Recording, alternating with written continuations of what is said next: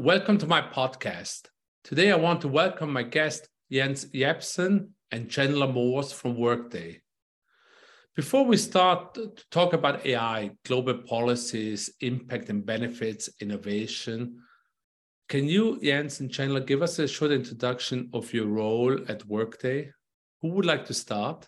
I can start. Uh, Chandler Morse, I'm Vice President for Corporate Affairs. Uh, I manage all of Workday's um, public policy engagement. We have a, a, team in the US that includes federal and state and local engagement. We've got a team that Jens leads um, with a global footprint that he can talk about. And then we also, um, sustainability uh, operations and reporting is, is in my portfolio as well. Thank you, Chandler. And I'm Jens, uh, based in Brussels. Uh, I look after, as Chandler said, our uh, global team. So we have a small team uh, focused on policy uh, sitting here in Brussels. Uh, we have a representative in the UK dealing with both public policy in the UK as well as public sector enablement. And um, as of July, we have a uh, policy uh, shop in Singapore as well, looking after the uh, Asia Pacific region. This podcast interests me quite a bit because it's the first time uh, we dedicated the podcast, uh, we, we emphasized policy, AI policy in such a manner. And I think it's something that uh, has a huge impact for all our businesses, uh, yours, mine, and everyone who's listening in. So I would like to start, you know, and feel free to jump in, uh, whoever wants to answer or whoever wants to add uh, something to, to the answer. How do you think does European policy influence US policy when it comes to AI? I, I can maybe start. Uh, so the EU has set itself up in the past decade or so as sort of the global uh, regulator, of the global uh, lawmaker for the digital technology sector. It's done so with uh, GDPR, the data protection regulation, and is is now doing that with uh, other pieces of legislation um, most relevant, the uh, AI Act. So th- it is the first piece of legislation uh, uh, worldwide that aims to regulate this very broad set of technologies. Um, it is still in, in, in draft mode and it'll take some time before it gets done. But I think uh, it's fair to say that uh, once it is done, uh, it will set uh, standards globally for companies in, in the AI space uh, because global companies will want to uh, innovate to preferably one standard around the globe. And so with the EU's being the first out of the block to set that standard, uh, that will influence the way other countries and probably including the US goes about uh, making policy for AI. Chandler, do you have something you would like to add to this? Or I, Jens yeah. did already a complete job. I, I, the only thing I would add is sort of a U.S. dimension to that, which is um, policy we spend a lot of time interacting with policymakers and and that trend that you, you that Jens sort of clearly articulated sort of starting with GDPR here's a you know a big bill sets a, a lot of uh, requirements and ends up sort of being the de facto global standard. Um, not not as many US lawmakers are familiar with GDPR and so we we spend some time educating folks sort of saying like hey we've a little bit we, we, on AI we're saying we've seen this movie before. The you know the the we saw it with GDPR Europe decides to move forward. They're very good at, at tech policy formulation. We we it's it's you know a forte they're developing. And so so we're sort of flagging to folks like hey we need to kind of really focus on ai policy in the us because we need to harmonize or influence or think about how this you know eu process is moving forward so that we can have some level of of cross collaboration. Um, you know the us elections have just the, the dust is settling. Um, it does look like uh, does look like they'll continue to be very thin margins in both the senate and the house. That makes that makes policy development in Congress pretty difficult. Um, we, we've seen this before. Uh, and so in some senses, we're interacting more with the with the Biden administration around the direction they want to take AI policy, and we're also seeing quite a bit of activity at the state level, which is a trend that we're seeing in other instances in the U.S. as well, where a little bit of frustration with Congress, and so the state governments are moving forward.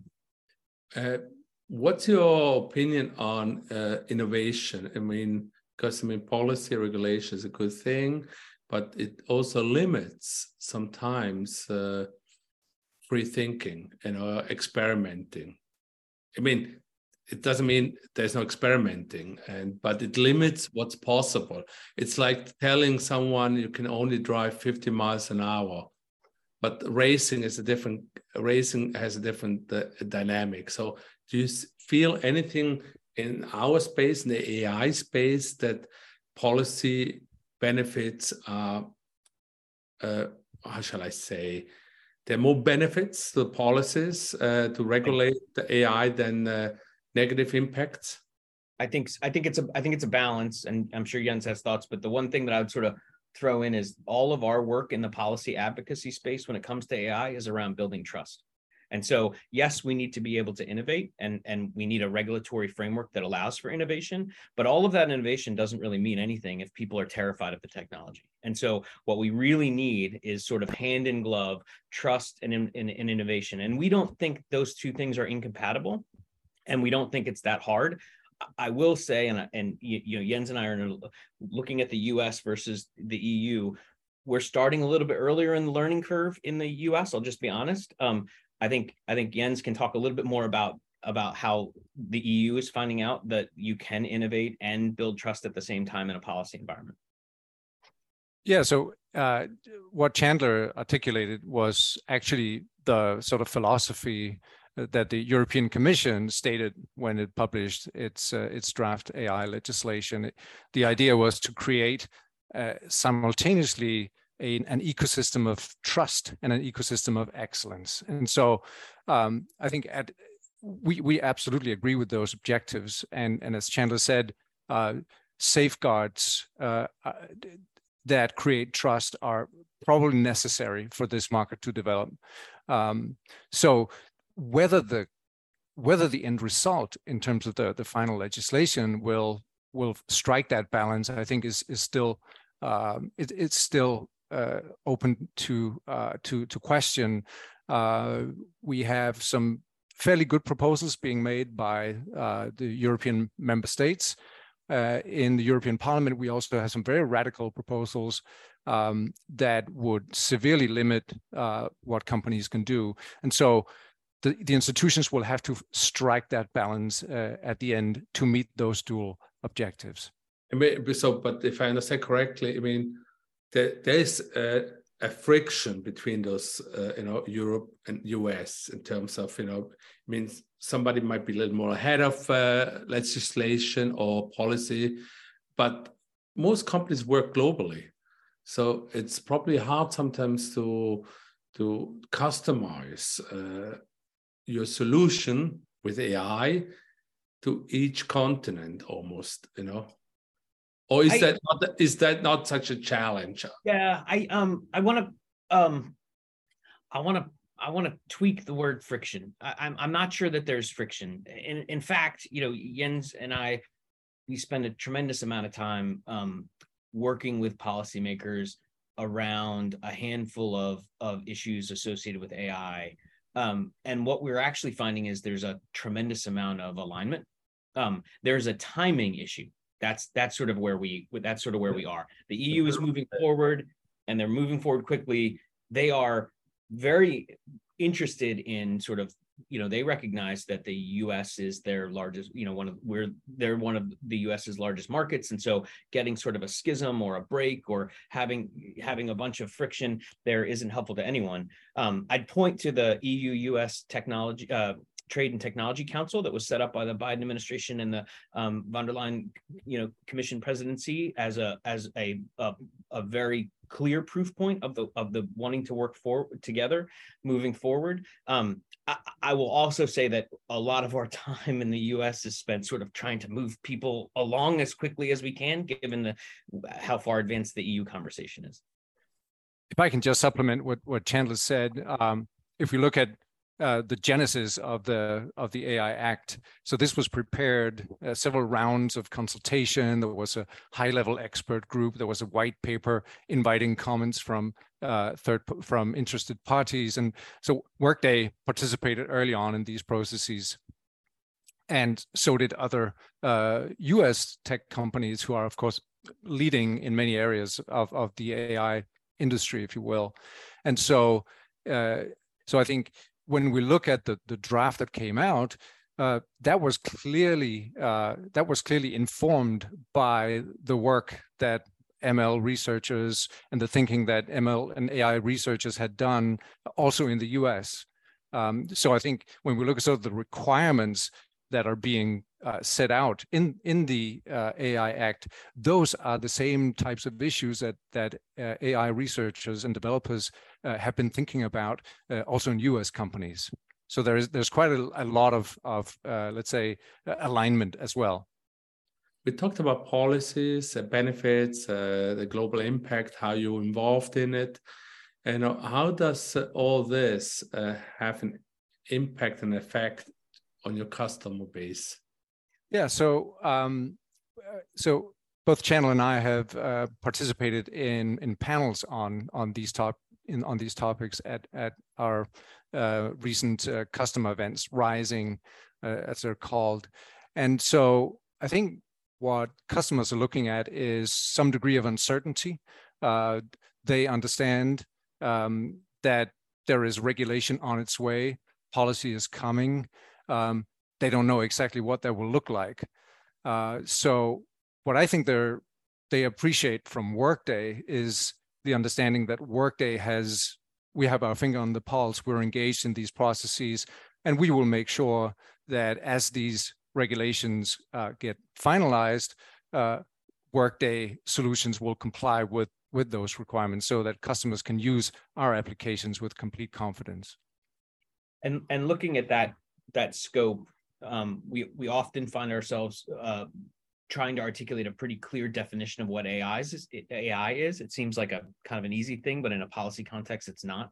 Um, so, for example, Workday leaves a human in the loop in our AI applications versus truly sort of other use cases that are clearly just fully uh, automated. We we believe that AI is useful in augmenting human judgment and sort of putting the the the worker in the best position to make the most informed decision.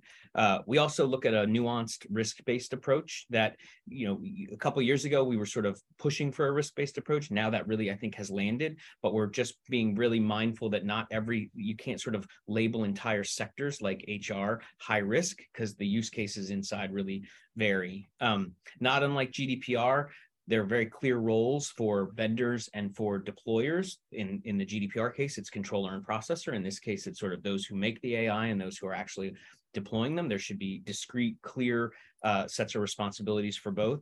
And there's been this sort of reach for third party auditing as as this like panacea that's going to fix everything and we think that's a little bit premature given the status of of where where the current standards related to AI are and not again not unlike gdpr there there's an impact assessment policy approach that we favor over third party audits. Um, and the last piece which i know we're going to talk about in a minute is really how do we leverage how do we leverage ai to get some of the benefits that everyone is sort of really hungry for and that really centers on on, on our approach to skills. So that's what we're sort of bringing into the policy environment so that our customers can have a little bit more clear view of of how to implement these for the maximum benefit. You already made the introduction to the next question. Mm-hmm. so how do you leverage it? That's you know. Since people yeah. would wait for the answer anyway, if I would have asked something else, why doesn't he answer it?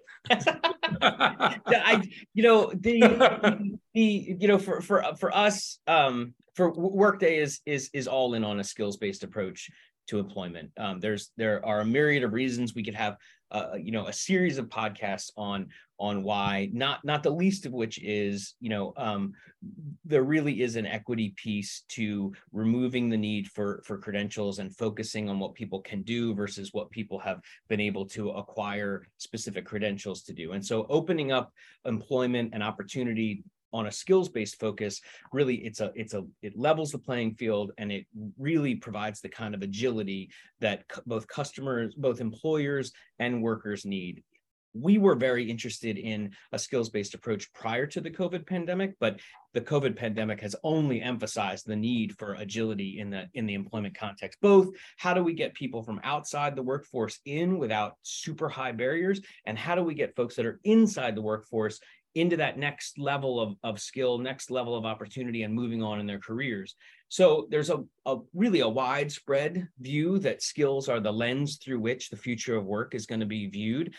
That is the lens that Workday views the future of work. And it's almost i would say this is my you know it's very very difficult to see a skills approach at scale without a machine learning underlayer. Because one of the things that we know about skills is the data is noisy it's difficult. When i say project management jens thinks something you think something and are we thinking the same thing? Without that sort of rosetta stone of a common language based on skills and a common relationship among individual skills, that skills at scale that permeates through recruitment, talent acquisition, employee development, like it, it, it gets really challenging. So all of the work we're doing in the ML space has to do with ensuring that there's a path forward for these technologies that we are so bullish on the on the benefits both for employers and for workers that can be done with a high level of trust. And uh, would you like to add? Something? Well, I, this is a, a very. You don't good, have to, but I just uh,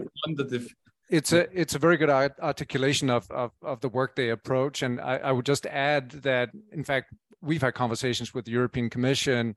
Um, they run projects where they try to make sure that skills are understandable and portable uh, in the labor market. And that means 27 different labor markets with something like 23 different languages as well. So they're actually they're actually working on, let's say, a version of, of what Workday is doing as well, uh, because everybody can see the need for a, an inclusive and, and, and open and fluid uh, labor market um, and these technologies are fundamental to achieving that. What do you think differentiates Workday from your competitors? I mean, or from you know other other tech big firms, you know, in when we talk about AI policy, etc. I can lead off on this. I think you know, from my perspective, um, it's the breadth of the coverage of the issue for us. We're currently involved in the Canadian AI uh, regulatory process as that moves forward. Jens can speak to the the work he's doing in in in in Brussels. We're active in DC, both with the Biden administration as well as with lawmakers on Capitol Hill. We are working with lawmakers in California. We're working with lawmakers in North in uh, New York, New York City, Washington D.C.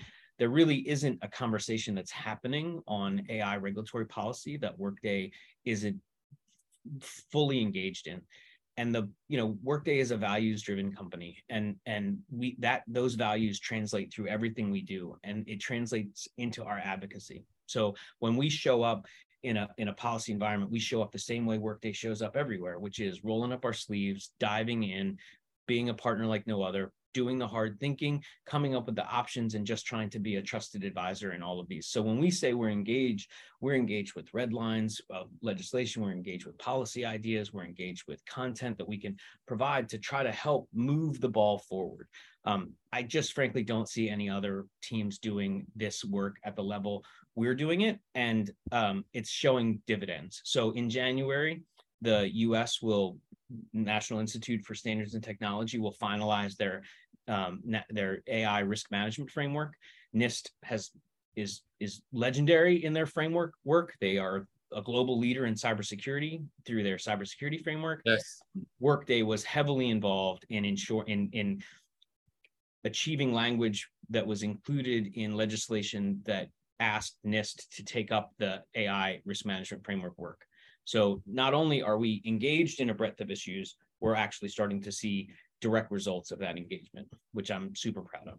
That that's absolutely true, and I, and I think you can you, you can you, when you look at it, the the next steps in in AI regulation, there's going to be uh, technical standards set that will be the way in which companies um, comply with rec- with requirements of of AI legislation, and I think it's quite possible and certainly desirable that the work that NIST has already done uh, influences the work that goes on in standards organizations, which will then form the basis of uh, the compliance framework for the EU AI Act.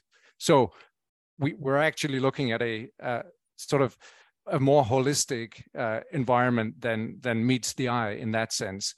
At least that's the way we would like it to go. and that's what we're advocating for. They always say in a, in this business you have to be able to set your predictions from your preferences, and in this case, I think that's.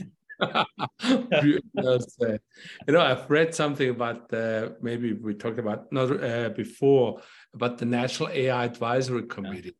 Yeah. You know, uh, and uh, can you elaborate a little bit on this? Yeah. So the National AI Advisory Committee was created uh, by Congress, um, and and it was uh, uh, an advisory committee set that that the White House has set up with the goal of advising the White House on as we've you know one of the I think the takeaways of this podcast is how how wide the AI policy aperture is at the moment. I mean, there's just so much going on, um, and recognizing that the White House has set up a national AI advisory committee uh, with um, academics, corporate interest, um, uh, agency officials, and so um, Sayan Chakraborty, our uh, executive vice president for product and technology, was nominated and and was appointed to that committee. Um, and so not only are we looking to influence policy, but we're also looking to influence the White House as as they're sort of thinking about how this moves forward his particular interest, he's on the workforce working group and the international cooperation working group. So two swim lanes that are sort of clearly within uh, an area that, that Workday has a view, um, particularly interested on workforce, sort of how that's going to move forward and what the data looks like and what the data needs there. And then international cooperation, much of what we've talked about here. How do we sort of make sure that there's alignment and harmonization between the EU and the US as, as these processes move forward? It's a real achievement that he's on that committee and um, and and super exciting. I mean, you're you're in a space uh, workday that uh, addresses probably one of the biggest fears of AI, you know, the future work, and uh, I think uh, you're likely probably one of the leaders that addresses this closer than any other company because it's probably in your DNA of your work and your and your company. Hundred percent. Absolutely. Is there something you would like to say before we finish our podcast? Well, uh, I'll be, as it happens uh, tomorrow, uh, uh doing a panel uh, on this topic. We're talking about AI and skills. Uh, we'll have a, one of the leading members of European Parliament on the panel, as well as the head of the OE, the OECD's AI department. And um, I think when we look at, at, at, a high level, I think that there have been a lot of fears around AI in the workplace. Uh, there's been a lot of fear around displacement of jobs, uh, about the possibility of uh, discrimination and bias in uh, AI tools. Um, however, I also think that the the the reality is more nuanced, and the realization is uh, also that actually these tools are unlikely to uh, replace people in the workplace.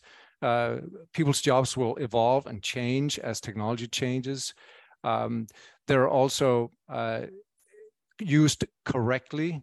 Uh, these tools will augment and enhance uh, human decision making, not replace human decision making. Before we finish our podcast, would you gentlemen like to add uh, some thoughts that uh, I missed asking? What I'd like to close with is that a recent study by the World Economic Forum found that 42% of workers were going to need to be reskilled in the next three years.